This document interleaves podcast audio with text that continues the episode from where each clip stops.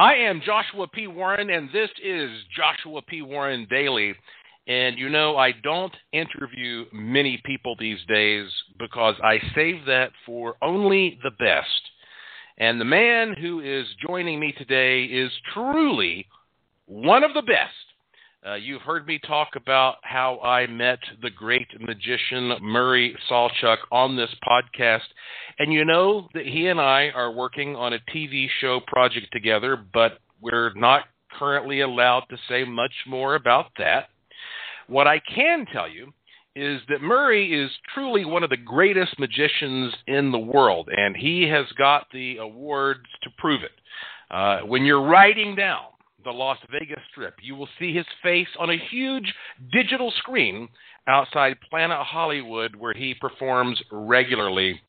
Uh, Murray has performed on TV and live on stage all around the world. Uh, you may have seen him on, uh, like, America's Got Talent. Uh, many have seen him on shows like History Channel's Pawn Stars, where he serves as the resident magic expert contributing his wisdom whenever a magical item comes into the shop. Uh, he knows everyone, has a huge following on social media. In fact, uh, over 688,000 subscribers on YouTube alone. And he is obviously one of the most talented people on this planet. Some know him as Murray the Magician. Some call him Murray the Celebrity Magician. His website is murraymagic.com. That's spelled M U R R A Y M A G I C. Murraymagic.com. But he is indeed Murray Sawchuck, and it is a true pleasure to say, Murray, welcome to Joshua P. Warren Daily. Thanks, Joshua. That was quite the introduction. I'm like, wow, I want to meet this guy who's done all this stuff. That's pretty impressive. well, Thanks for having me on your show, buddy. Well, you're very welcome, and you must look back at your life sometimes and say, "Did I do all that?" I mean, you've had one of those lives, haven't you? Yeah, I have. You know, it's funny that you mentioned that because I uh I have my home here, which you've been to a couple times, and you know we store stuff in the garage and this and that. And somebody, a buddy of mine, was looking for an old trick, and I said, you know, I have that trick for you. I did it a long time ago, but I got to find the tape, and it was on one of my VHS tapes. So I went into my garage pulled out these old boxes of photo albums, you know, and it's unbelievable. I was going through stuff when I first started magic when I was just a kid, you know, 12, 13 years old, with these old pictures of me and David Copperfield and everything. I've been looking for those damn pictures for about 20 years now, so I finally found them. So it's been quite the week, but it's funny you mention that because I, I do look back and go, wow, where did the time go? And it's kind of cool to see where, you know, where everyone's at at this point in their lives, you know? Well, let's focus for a moment on that rare person out there who has never heard of you. Tell us a little bit about where you're from, where you are, and your description of what you do. Uh, well, you know, I am originally from Vancouver, Canada. I am Canadian, and I'm now an American citizen as well. Um, I became that February 13th, 2009. So I'm American Canadian, and um, and I started out doing magic as a kid when I was seven, eight years old back in in Vancouver, Canada, and I do birthday parties and you know small little corporate events. And I had a Yellow Pages ad back in the day. This is obviously before the the internet, and uh, and I worked my way through. You know, I have a degree in in uh, marketing and also a degree in broadcast communications. And uh, but I I started my first big gigs. I started getting on cruise ships touring the world and all that other stuff, and uh, reality TV and all that jazz. And and I ended up here in Vegas. But I, I started out as a kid magician. That's kind of how it all started. So, what are your earliest memories of falling in love with magic? Uh money, money, Joshua. That was the reason. no, uh, well, you know, it's it's funny. I fell in love with magic because I'm an only child, not by choice. Uh, my parents uh, were older when they had me. My dad was 43 at the time, and they, uh, my mom had eight miscarriages, and I was uh, the ninth shot at it, and I was born. I had a twin, and she lost the twin in the first trimester, so I made it. So by the time they tried for 13 years, they're like, "Oh my God, we had a kid, two arms, two legs. That's a win." Not sure about the brain, but you know he's standing. so, so they stopped at that point. And as an only child, you know, you always love attention and stuff like that. So, you know, I started in the business um, dancing professionally. I Ukrainian dance because my heritage, uh, my background is uh, half Ukrainian and half Scottish. So I did that. Played musical instruments like the accordion and keyboard and saxophone. So I did all that, and then you know, my birthday's in November, Christmas is in December, obviously, and so my family, especially my uncle and aunt, always asked what I wanted.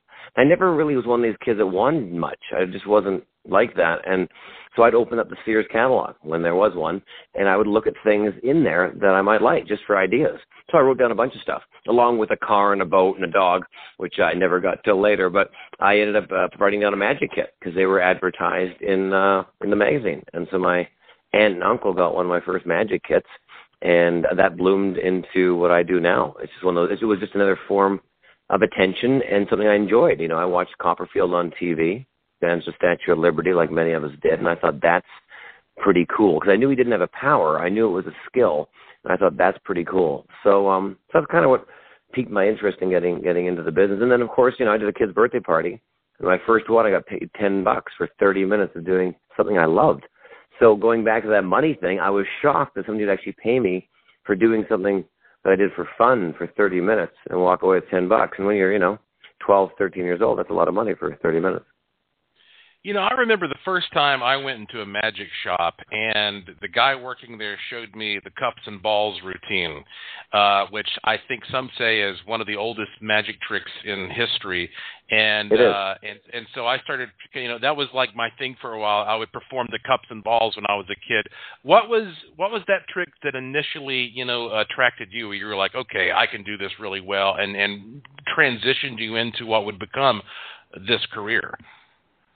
Well, it's not far off from what you just said. You know, cups and balls was one of my first tricks. I think the real first trick for me was a buddy of mine, a guy named Martin Dick. His name was. He was he was a uh, like a uh, a magician that did it on the side, but he, he fixed car motors and did a bunch of stuff. But he he was a very dear friend of our our families, and he did a jumping elastic band trick. And I teach it on my YouTube videos, and I've taught it many times in different shows. And you put basically put two elastic bands around two fingers of your hand, and you can show it's only two around two fingers and then when you when you um basically open your hand or turn your hand the two the elastic band around the two fingers that it were it's jumped to the other two fingers. It's called the jumping elastic band trick. I think that was probably one of my first tricks i ever learned. And it's cool. It's visually stunning and it really works and it's easy to do. So you know when you're learning something like you know uh, especially as a child you want those early successes so you don't get deterred from not doing something you might like. You know what i mean? So it's you know, it's kind of like when you're learning the guitar, you're not going to learn a song from Queen. Probably it's probably going to be something more like uh, "Twinkle Twinkle Little Star." You know.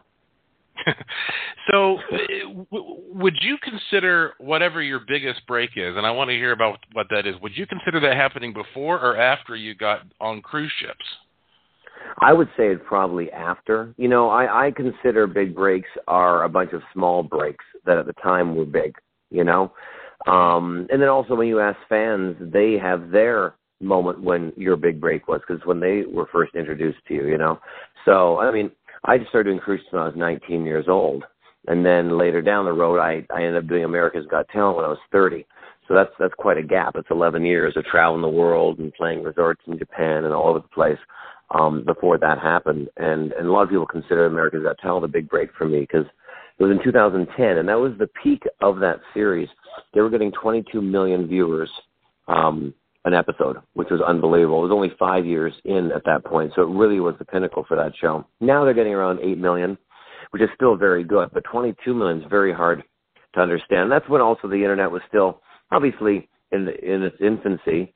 Um, I mean, there's Twitter and stuff around, but now back in the day, we weren't allowed to use Twitter, Instagram when we were on the show because they really wanted to keep it TV based. Now, when you do the show, if you don't have an Instagram or Twitter, they'll make one up for you so you can use it. And it's to their advantage, of course, advertising the show, and it's also to the act's advantage. So it's interesting how social media has really made a, a different um, game in entertainment and and being recognized. But I would say America's Got Talent was my my one big break, along with others. Because after that, Pawn Stars came along because I was exposed. People could see me and others, you know. But I mean, on TV, you can go as far back if you're a fan of Comedy Central's Reno 911. That was one of my first big breaks on reality TV on a huge show. But at the time, it wasn't. It was just a pilot, you know. So it wasn't even on the air, and I didn't even understand the humor. I didn't find it funny. I still don't find it funny, but they loved it. I did it, and now it's become a cult classic, you know. So, well, you know, uh, let, us go back for a second to your cruise ship days because I've been on a lot of cruises, and I, as a matter of fact, I doubt I'll ever go on another cruise. I'm kind of I've done so many cruises, I'm kind of sick of it. uh, you, I can't even imagine your experience. What was it like? I mean, like for one thing, how did you apply for that job to be a magician on a cruise line, and then what was that lifestyle like? Well, you know, I did cruises for like 18 years. It was a really a great way for me to jump from a kid's magician, you know, to an adult performer. And the story goes like this: is an agent in Vancouver, a very dear friend of mine now, but he was a he was and still is a big agency in Vancouver, Canada called Whitefoot Entertainment, and his name is John Whitefoot. So he he had a lot of contracts in Vancouver and internationally. Um, and so I'd mail all these agents. He was a big one. Well, all of a sudden, uh, my parents, we had a ranch down in Washington, so my parents would go away for the weekend. Uh, and it's only 45 minutes from Vancouver, so it's not a that far away from the house, but they'd have a cabin there. So they'd go away on the weekends. And at that age, I was 18, 19. I'd stay home and do my own thing and work. I was a lifeguard at the time. And so all of a sudden, I got a phone call. And the phone call came, I believe, like on a, a Monday, because I think my parents were staying on a long weekend. And it was from John Whitefoot, English guy. And he says, um, Murray Sawchuck. I said, yeah. I said, well, this is John Whitefoot calling. Uh, we've seen your tape. We submitted it. And we have a cruise ship offer for you. Now, I almost passed out because I've wanted to do cruise ships all my life. I was so excited about this. And I was 20. And um, I thought, holy smokes, I've been doing kids' birthday parties up until now. I'm a lifeguard as well for extra money and, uh, and all this other stuff. So I was like, wow, it's a great break. So I said, great. I said, what's uh, what is the situation? He said, well, the pay is eleven hundred dollars uh, in American funds a week. And I just thought, holy crow, because at the time, even now, the Canadian dollar is like it was now. I mean, eleven hundred dollars American was close to eighteen hundred dollars uh, Canadian a week in seven days. Well, I never dreamed of making that much money back then. You know, this is back in the early '90s. Um, let alone doing something I love. And I said, okay. So well, we're going to give you, um, they're going to give you a two month contract for eight weeks. And I said, all right. I said, can you do two 45 minute shows and a 15 minute show to an adult audience? I went, of course I can. Not a problem. I got lots of that ready. Not a problem.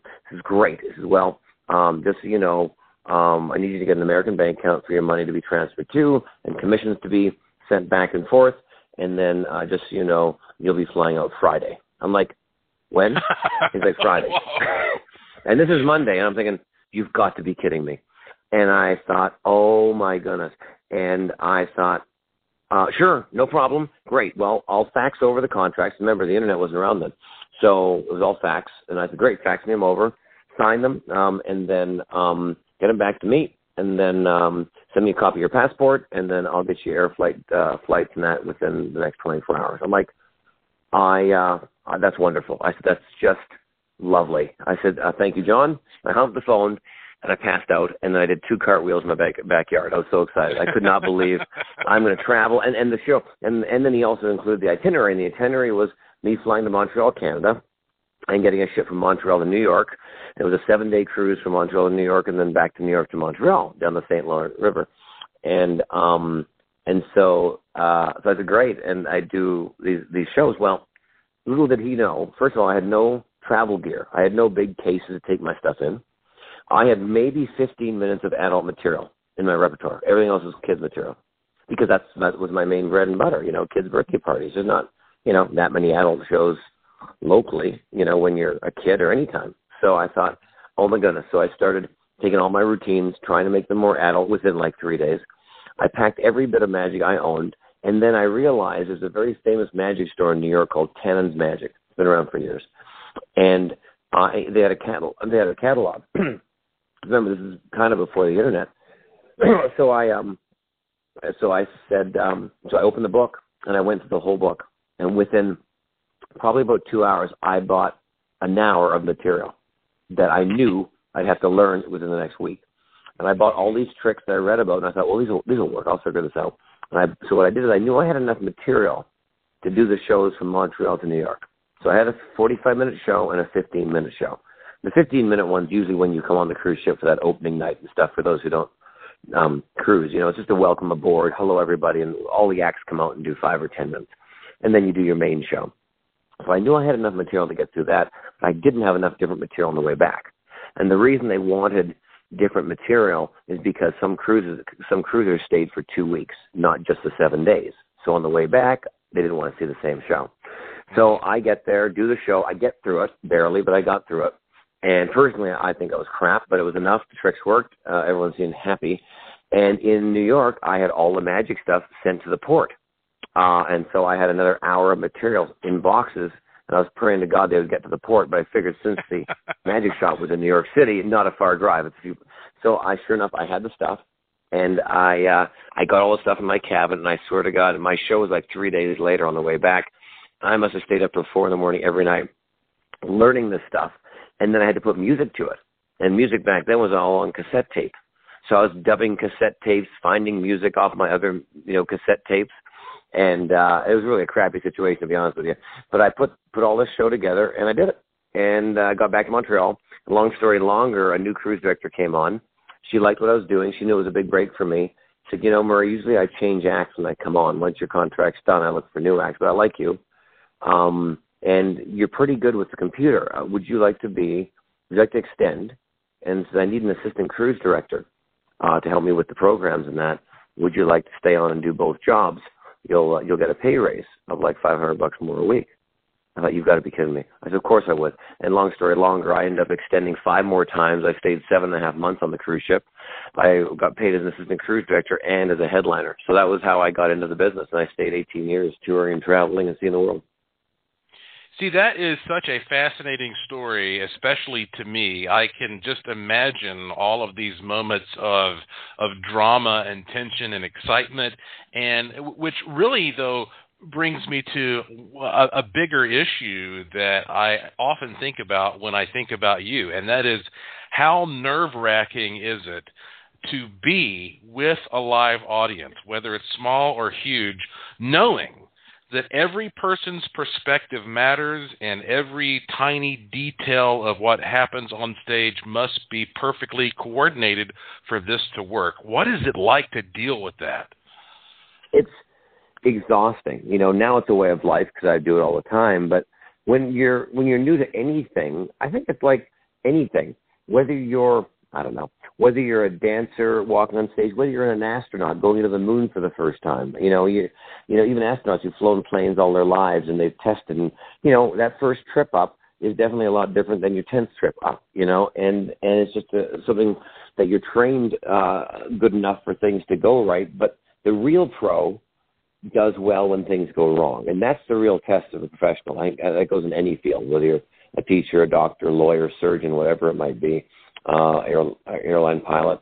And for me, that's I loved it because I have never stopped working. Thank God, you know, knock on wood. But the more you work, the better you get. And when things do go wrong, they go wrong to you, but you can change them so to the audience they don't look like it's wrong. You know, um, from guitar players breaking a string on their guitar to magicians having a trick go wrong, you can always have an out, or at least prepare yourself for something that doesn't go right, you know. And and for me, it's a, yeah, it's it's very Inspector Gadget ish in the sense that not only when I go into anytime I do an interview, this is like one of the only interviews uh, you know in a long time that I haven't had to bring any tricks with me because we're obviously on the air, you know. But when I'm on TV or even a live show, I can't just come and be interviewed. It never works that way. I always got to come in with two or three tricks and stuff like that. So I can't ever just sit there and relax and just be, you know, like what you're doing right now, ask about my life and what I've done. I always got to have something on me, you know, and um, and get ready to to perform at a moment's notice if asked, or sometimes it's pre-planned. So it's definitely a different mentality. It's it's definitely two or threefold when I come in. You know, it's like Tom Cruise when he goes on to get interviewed by Jimmy Fallon. You know, he never gets asked to recite Shakespeare. You know, he just gets asked about his life, the movie he was just in that he filmed probably a year and a half before that. You know, and that's it. He doesn't have to play characters or do anything. He just has to be interviewed and be the star that he is. So as a magician, um, you know, you always gotta, you always have a second. There's always another agenda usually when you come in a room as a magician. You know.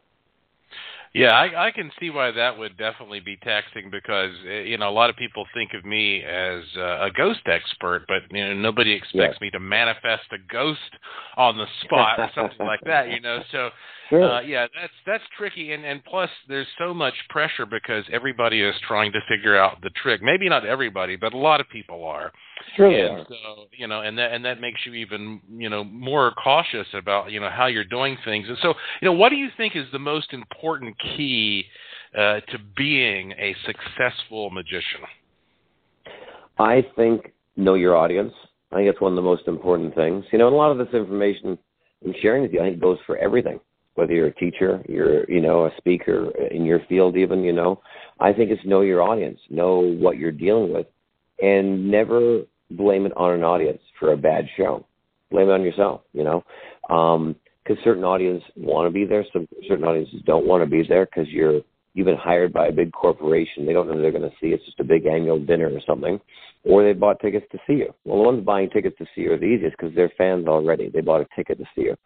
It's the ones that where you're hired to either do a festival, a fair, somewhere where the audience doesn't necessarily know what they're getting and now you got to win them over. You know, even some may know that you're famous and, and popular, some may not. You know, so that's the hardest. But I think the key is to know your audience, and and even though you have your certain bits that you're going to share with them, um, be aware that maybe they don't want super high energy, so bring it down a notch, or maybe they do want high energy, so go up. Or maybe they don't want to laugh. It's just not a funny group, so don't be as funny. Be more intellectual. You know, I think that's something as a professional you tweak very quickly when you walk out to a live audience because you really have to understand that. I think to win them over at the end, you know, that's the key. Yeah, that makes sense. So, mm-hmm. given, gosh, I can't even imagine how much stuff that you've been exposed to. Uh, and, and I, I know that these kinds of questions are difficult, but what is the best magic trick you've ever seen? You know, probably the one of the best magic tricks I've ever seen personally. I have to go back when I was first kind of, you know, bitten by the magic bug. I would have to say is David Copperfield bandaging the Statue of Liberty. You know, yeah. it was so well done, and that was before CGI and before all this other stuff. You know, it's just it was just good old television. You know, and um, Statue of Liberty obviously is a world-renowned, you know, statue, an iconic symbol you, everyone kind of knows where it is in the middle of the water. There's a massive city around it, and everyone can see it. And he was doing it as much uh, in real time as he could. You know, he had cameras around all sides of it, which was a Polaroid cameras taking photos every 10 seconds or something or whatever he had, which was the most advanced technology he could provide right away, which was the Polaroid, you know, which ironically now, um, you know, we have digital cameras, but digital cameras aren't far off from a Polaroid. You know what I mean? Because it's pretty amazing. You hit a button and there's your picture. It still isn't amazing. And now they're making a comeback, which is ironic. But um, so he used that. He, has a, he used a curtain that covered the whole statue that went straight up. And then when he dropped it, it was gone. You know, there was helicopters flying through it and stuff. And when you look at that, it was pretty amazing. You know, when you when you see it done in real time. So to this day, I still think it's one of those um, tricks that that will be timeless. You know, in our business. Well, obviously, all professional magician's dream of someday making it to Las Vegas. And so here we have this town full of the best magicians. Um, do do you guys hang out with each other, or like what what is it like to to be within this elite community of professional magicians who have a show here on the strip? I mean, it, it, it, what's the mood like amongst all of you, so to speak? it's exciting. I mean, some of us are friends with each other, and some of us aren't. You know, some of us are competitive, some aren't. You know, uh, as far as I can think of, I'm friends with them all. You know, there's a couple that that we don't hang out, but we're cordial and stuff like that. Because I think we're, we're to get to a Las Vegas level, you have to have your own brand, your own style, and it's not about competing anymore. Yeah, we're competing for for tickets and we're competing for all that, but we're kind of who we are. It's the same same as Elton John being on the strip along with Celine Dion and Rod Stewart and and you know a bunch of other people and Barry Manilow. Well, when people come to town, they may love all of them, but they're all going to make a choice to go see one or the other, and that's kind of it. And and you kind of put your talent on the table, and then whoever wants to come see it, they buy a ticket and come see it. So it's, it's kind of a nice thing where you can sit back and you've kind of clawed your way to the top, and and now you can share it with some other people because it's it's enjoyable. You know, I, I love I love the business. I think it's amazing and I see a lot of people in this business become very jaded and and all that. And I hope to never be that person because I think it's wonderful. You know, every era lends a new um, type of entertainment. You know I mean? Good, bad, or indifferent. What does it feel like when you're going down the Vegas Strip and you look up there and see your face on the big digital screen? I mean, um, uh, do you just have flashbacks of your whole journey that has led you to this point, or I mean, what does that feel like? Well, first thing I think is go, wow, my head's really large. Uh, but, but the second thing is, um, I go, what are the chances? I mean, it's almost surreal because you know here I'm from a I want to say a little city, but I'm not. Vancouver's a big city in Canada, but um, but here I'm the city guy in Canada, another country, and I'm you know eh, you know had a dream to you know had a dream to really make it somewhere, and I pushed and and people always go, how did you make it happen? And I go, I'm not sure. One thing I know I I, I am is that I have perseverance.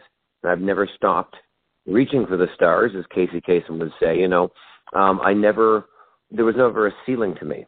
I always thought, well, why not? Why couldn't I be really good and really up there? You know, and, and now I'm here, and it is amazing when I drive by and see. One day it won't be there. One day I'll be a little old man that's 80 years old and hopefully I'll make it that no one will ever know and hear about and go, my God, you know, back in the day that guy used to have a show on the strip, you know, and and it's one of those things I think it's kind of cool to take it in and enjoy it.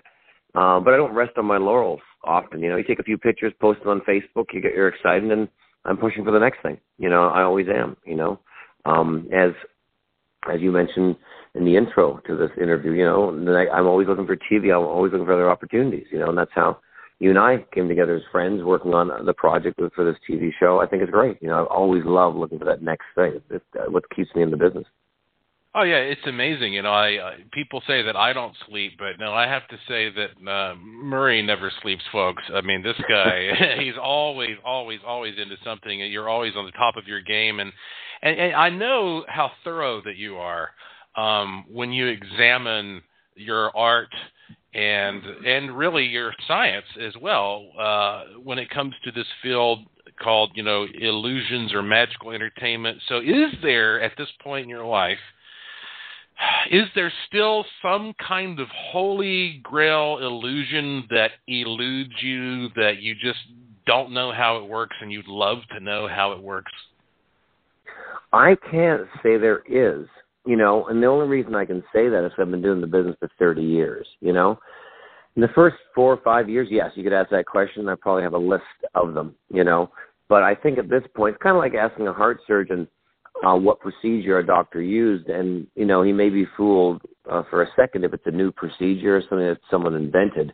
But after about five minutes of thinking about it, he goes, "Oh, that's right. I think he did do that." You know, because you've done it so much and so long. Now to me, it's you know it's alien to me because I'm not a heart surgeon. I find that stuff fascinating. You know, um, but to somebody who's done it for all their life, you know, they might see a procedure and go, that's interesting. How the heck did they? Oh, that's right. That's what they must have done. Just because you've done it for so long, there's only certain ways something can be done, you know, or you've done something for so long and you've almost done it every which way, you know. So, so it's, you know, it's a different place to be. But it is nice when you're watching a show, though, and there's a new magician out there, a new trick, and you do get fooled for that first 30 seconds. It's a really cool thing because all of a sudden, you know, I personally remember what it was like to be fooled by magic and why I wanted to get into it, you know.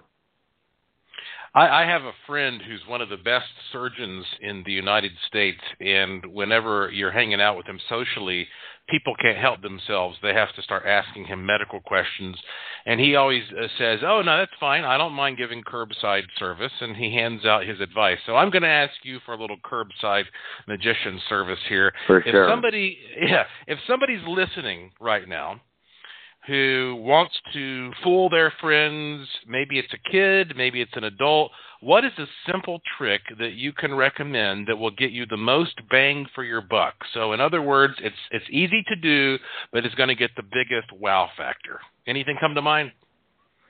Well, if you want something simple and easy that you can buy at a magic store, um, I have an idea, and I also got something you can make at home, which is easy. So, the one at a magic store, you can buy something that's called the Dove Pan. It's been around for years. The silver pan, and you show it empty, and you cover it with a lid. And when you lift the lid off, you can have whatever uh, that you could fit in that pan appear.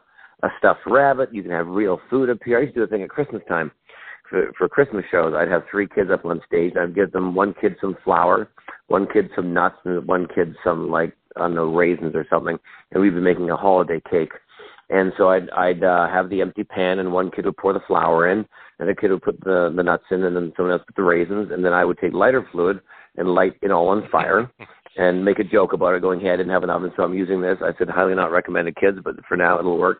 And then I'd light it on fire, cover the lid, and when I took the lid off, there'd be a Christmas cake there, and I'd give it to one of the kids to take home, and that's it. So it's a really simple trick. It works by itself very easy, and if you buy it, it will work as long as you follow the instructions, and it doesn't take a lot of skill. It's more about the presentation. Now, if you want to try something fun at home, that's just a cool trick. It'll even impress yourself the first time you do it. What you do is you get a bowl of water. Get a white bowl. It's easier to see if you have a white bowl. It's not just a clear one, but white works. Put fill that with cold water, and then take your salt, uh, not your salt, but your pepper shaker, and shake the pepper all over the top of the water. So it covers with water. And then what you do is you take your finger and you make a story up. Uh, people all have all sorts of stories that the pepper is like a big crowd um, in in in the middle of uh, the center of a city, and then your finger is Superman or Batman. And when it arrives, they all spread. And as soon as you touch the middle of the water, all the pepper shoots to the side of the bowl, and that's it. It's a really cool trick. And the science trick is basically what you do is you do the setup like I just told you, bowl of water, cold water, pepper on top, what you do though, and you don't tell people this, but you put a little bit of liquid soap on the tip of your finger, or even get a hard bar of soap and rub it back and forth. So when you touch the tip of that water, as soon as it touches the tip of the water, the soap dissipates on top of the water and it pushes the pepper all the way to the edges. And it's kind of a cool thing. So if you're bored, try that. It'll, it's a fun thing to do with your kids or family. Know? you know, that's so interesting because I have seen that done as a science demonstration, but I've never thought of it as a magic trick, and that shows the art of what you do. That you, you know, it's it's really mainly about the performance, isn't it? Yeah, uh, it's all um, about the presentation, isn't it? Yeah, yeah, and and and so, but okay, well, given that, and again, given that you are a guy who, as I said earlier, you know the art, you know the science. Um, have you ever been on stage and surprised yourself by doing something that seemed truly magical that you think was more than just mere luck or a mere trick like you've gotten so in the zone that you actually do something that you're like uh, I don't even know how that happened, but you just play it off. Um, I've had the odd time where something's fallen out of the sky, you know, like a feather or a ping pong ball from the rafters or something, you know, where at the time it happened, it would just appears, it hits the ground, and you catch it and you make a joke, you know, of it, and it's just it, it's a beautiful timing thing. It just happens at the right time when you're like, wow, I could never even get that to happen again if I tried with hiring somebody to release something at the same time. You know, there's things like that. Um, you know, I've had people, I've had waitresses in the middle of something after a comedy bit. I say something about something on stage, and I've had waitresses where I have a tray of glasses, and all of a sudden they get to the end of the stage to hand them out, and they fall. The whole damn tray goes, and you're like, you've got to be kidding me, you know. And but but at the time, I've had it happen a couple of times now where it hasn't been the right time, but I have had it at the right time. Uh, but no, I not a lot. You know, I mean, yeah, once I, we had a fan stage right, I believe was blowing haze out, but there was no haze going at the time, but the fan was blowing. So I dropped a handkerchief on the floor and when I dropped on the floor, it actually blew it all the way to stage left. And I had nothing to do with it because it was this fan blowing, but nobody could hear or or feel the fan except me because I was on stage. So it made a really cool effect. But I couldn't really explain much because no one saw the fan, and it would just happen. So I made a joke out of it. so, so there you go. Um, so so what is your opinion in general on mysterious and paranormal and weird stuff? I find it fascinating. I am fascinated by it. Like I watch all those different shows on TV, you know, from the Ghost Hunters to even Forensic Files. I know it's a different thing, uh, and also just I find it's fascinating that people see things, have things happen to them, and and and have no explanation for them, or they do have an explanation for them, and they're 100%, uh, you know, right in their world um, of what they believe. I think it's fascinating, and you know, I'm the type of person where I don't believe in ghosts, but I don't not believe in ghosts. You know, I'm Switzerland. I'm right in the middle of it all. I always have been because I, I have many friends. I probably have more friends that have told me ghost stories than ones that haven't, and I'm fascinated by it because you know, in my world, I create an illusion. That's kind of what I do. So anything that happens, I just kind of chalk it up to whatever in my head I can make it work. You know, I go out the fan, it's wind, it's this, it's that. If power and lights go off, I go, well, nowadays with cell towers, you never know. Whereas other people go, oh my God, it's Uncle Harry coming back, or it's Aunt Bessie. And I go, that's phenomenal. You know, I never try to disprove it because it's their belief and it's what they saw, and I wasn't there. So how am I to tell them it's not true? You know what I mean? So I've always taken that approach. Well, as a guy who studies perspective, and and that's really ultimately what this is all about. Um, do you find that you are more suspicious than the average person uh, when people tell you things, and uh, and ultimately, like, do you believe in a spirit realm? I mean, what are your personal beliefs when it comes to all that? Yeah, I believe, well, I believe in you know God and there's a higher power and all that. You know what I mean? Um, I was, you know, I was raised as a Christian, but I've also taken religion uh, with a grain of salt, you know, and not just religiously, but spiritually as well, and whatever form that you want to take it as. I've always looked at things as faith and believing in things. You know, also there's things I can do when I ask people to choose something on a table. I could have a lighter, a book of matches, and a book, and I need them to pick the book for the trick to work. So I go, look, it's a free selection. You know, whatever you want point to anything you'd like. Well, with the way I'm talking and how I present it, I will make them pick the book.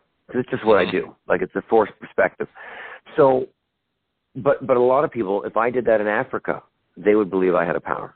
They really would believe I had a power. And yeah, I guess I do have a power, but I know what the power is, and I'm controlling it. You know, but to them, they would think maybe I'm a witch or I'm whatever. But I'm not. I'm just using a psychological realm to try to get someone to do something that they believe that it's you know, an unconscious decision or conscious decision. So that's kind of the way I look at things in that sense. You know what I mean? But yeah, I believe there's things around. There's a higher power. I don't have an answer for it, and and I don't want. I don't. I never speak on that I know either because I don't know. You know, and I don't feel like I have proof enough to say that I know. You know, so that's kind of always been the way I've looked at things. Uh, you know, we, we could have uh, an amazing discussion just about the philosophical question of freedom versus determinism because, like you said, you know, there are tricks out there where people feel like that they have free will to make a decision, but you as the magician know all along eh, that this is going to uh, what you know what the outcome is going to be, and yeah, and you know, I, and and so therefore, um, it does kind of make you wonder hey, is this whole thing called reality just a big ass magic trick? and it's know, we feel like we have free will, but we're actually, you know, cutting off. Well, something out there is cutting off the options, so to speak, so that you end up going into one area. It's a great question, and and uh, that's one we'll yeah. save for another day. But um, we're running short on time, so let me ask you this: If you had an unlimited budget uh, what is the ultimate trick that you can imagine someday creating? Um, that's a great question. Um, I mean, I have a lot of tricks I would like to do if I had the money, but um, if I had the ultimate, I'm not sure what it would be. You know, um, that's a really good question. Um, I mean, yeah, I have, I have tricks and ideas that I'd love to create on stage, but I feel like the question you're asking me is a lot bigger. So, um, I mean, I would love to resurrect something. It'd be kind of cool, you know, an old building or recreate the Colosseum in, in you know Rome to what it used to look like. You know what I mean? Like if I could have that. And what's funny is with with uh, video mapping and imaging, you can almost do that you know, on TV, I could almost correct, recreate that visually through a camera lens in yeah. real time. You know what I mean? Nowadays, they do this video mapping stuff and all that, it, you could actually almost recreate that at night, which is interesting, you know. But as a magician, we try not to use that stuff. You know, we use video mapping for like a backdrop or something that adds to a trick. But um, but when I do tricks, you know, everything I do on my YouTube videos or live or on television, it's what you would see um, if you were in the audience. And I know a lot of magicians nowadays on TV don't do that, but everything you see is what you would see live. And and even from our experience, you and I working together, you've seen that as well. You know that I try to recreate everything pretty much in real time. So yeah. Yeah, that's important, and uh, I, I wish so much that I could talk more about what we just filmed recently. But, yeah, right. Um, it's a it's a really good example of this, and hopefully people will be seeing this on television in the near future. But um, okay, so Yeah. Murray, um, tell everyone everything about how to enjoy your work. So please give out your website, your social media info, your upcoming performance schedule, whatever you want. The floor is yours. Well, you can always see me live here in Vegas at Planet Hollywood. I'm there four o'clock almost every day. You just got to check Ticketmaster, Google it, go to my website. You'll see what I'm playing.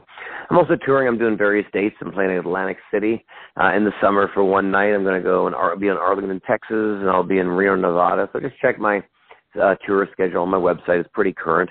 The big thing that I love sharing with people now that I love is my YouTube channel, and it's under Magic Murray. We just had over half a billion views. Uh, we surpassed that a few weeks ago. It's under Magic Murray, and we upload new videos every single Wednesday. And we do pranks, we teach tricks, a bunch of stuff. So it's kind of a fun channel. Any age from two to 102 uh, can enjoy, you know. And then if you want to find me online, it's always Murray Sawchuck or Magic Murray. And if you Google it, everything will come up. But I, I use my Instagram a lot, so if you want to see what my life's like uh, on a day-to-day basis, I post a lot on Instagram. It's usually under Murray Sawchuck, which is just, just as it says, Saw and Chuck. So that's kind of about me. So you know, it's been it's been fun chatting to you, Joshua. And, and Murray Sawchuck is your real name, right? That is my real name. Yeah, I do spell it a little differently professionally. I spell a Saw and Chuck C uh, H U C K, uh, which is uh, is the way I, I spell professionally. But legally, uh, there's no C K at the end of my name. It's just U K because that's the way in Ukraine it's spelled. You know, but but it's too confusing for people, so I just go the way everyone spells it. Uh, everyone beat me to it, and they win. So I just changed my name to to make it easier. You- You're one of those rare people who was born with a stage name. It's like I, I'm pretty sure Clint Eastwood's real name is Clint Eastwood, and I cannot think of a better name for that guy than Clint Eastwood. But um, It's amazing, right? Yeah. Uh, okay, so the clock has got us, but listen, I am honored to be your friend. I am excited about our upcoming projects. You are a truly amazing and fascinating guy, and I want to sincerely thank you for being on Joshua P. Warren Daily, sir. Thank you so much for having me on, Josh. I appreciate it, and I can't wait to keep listening to you.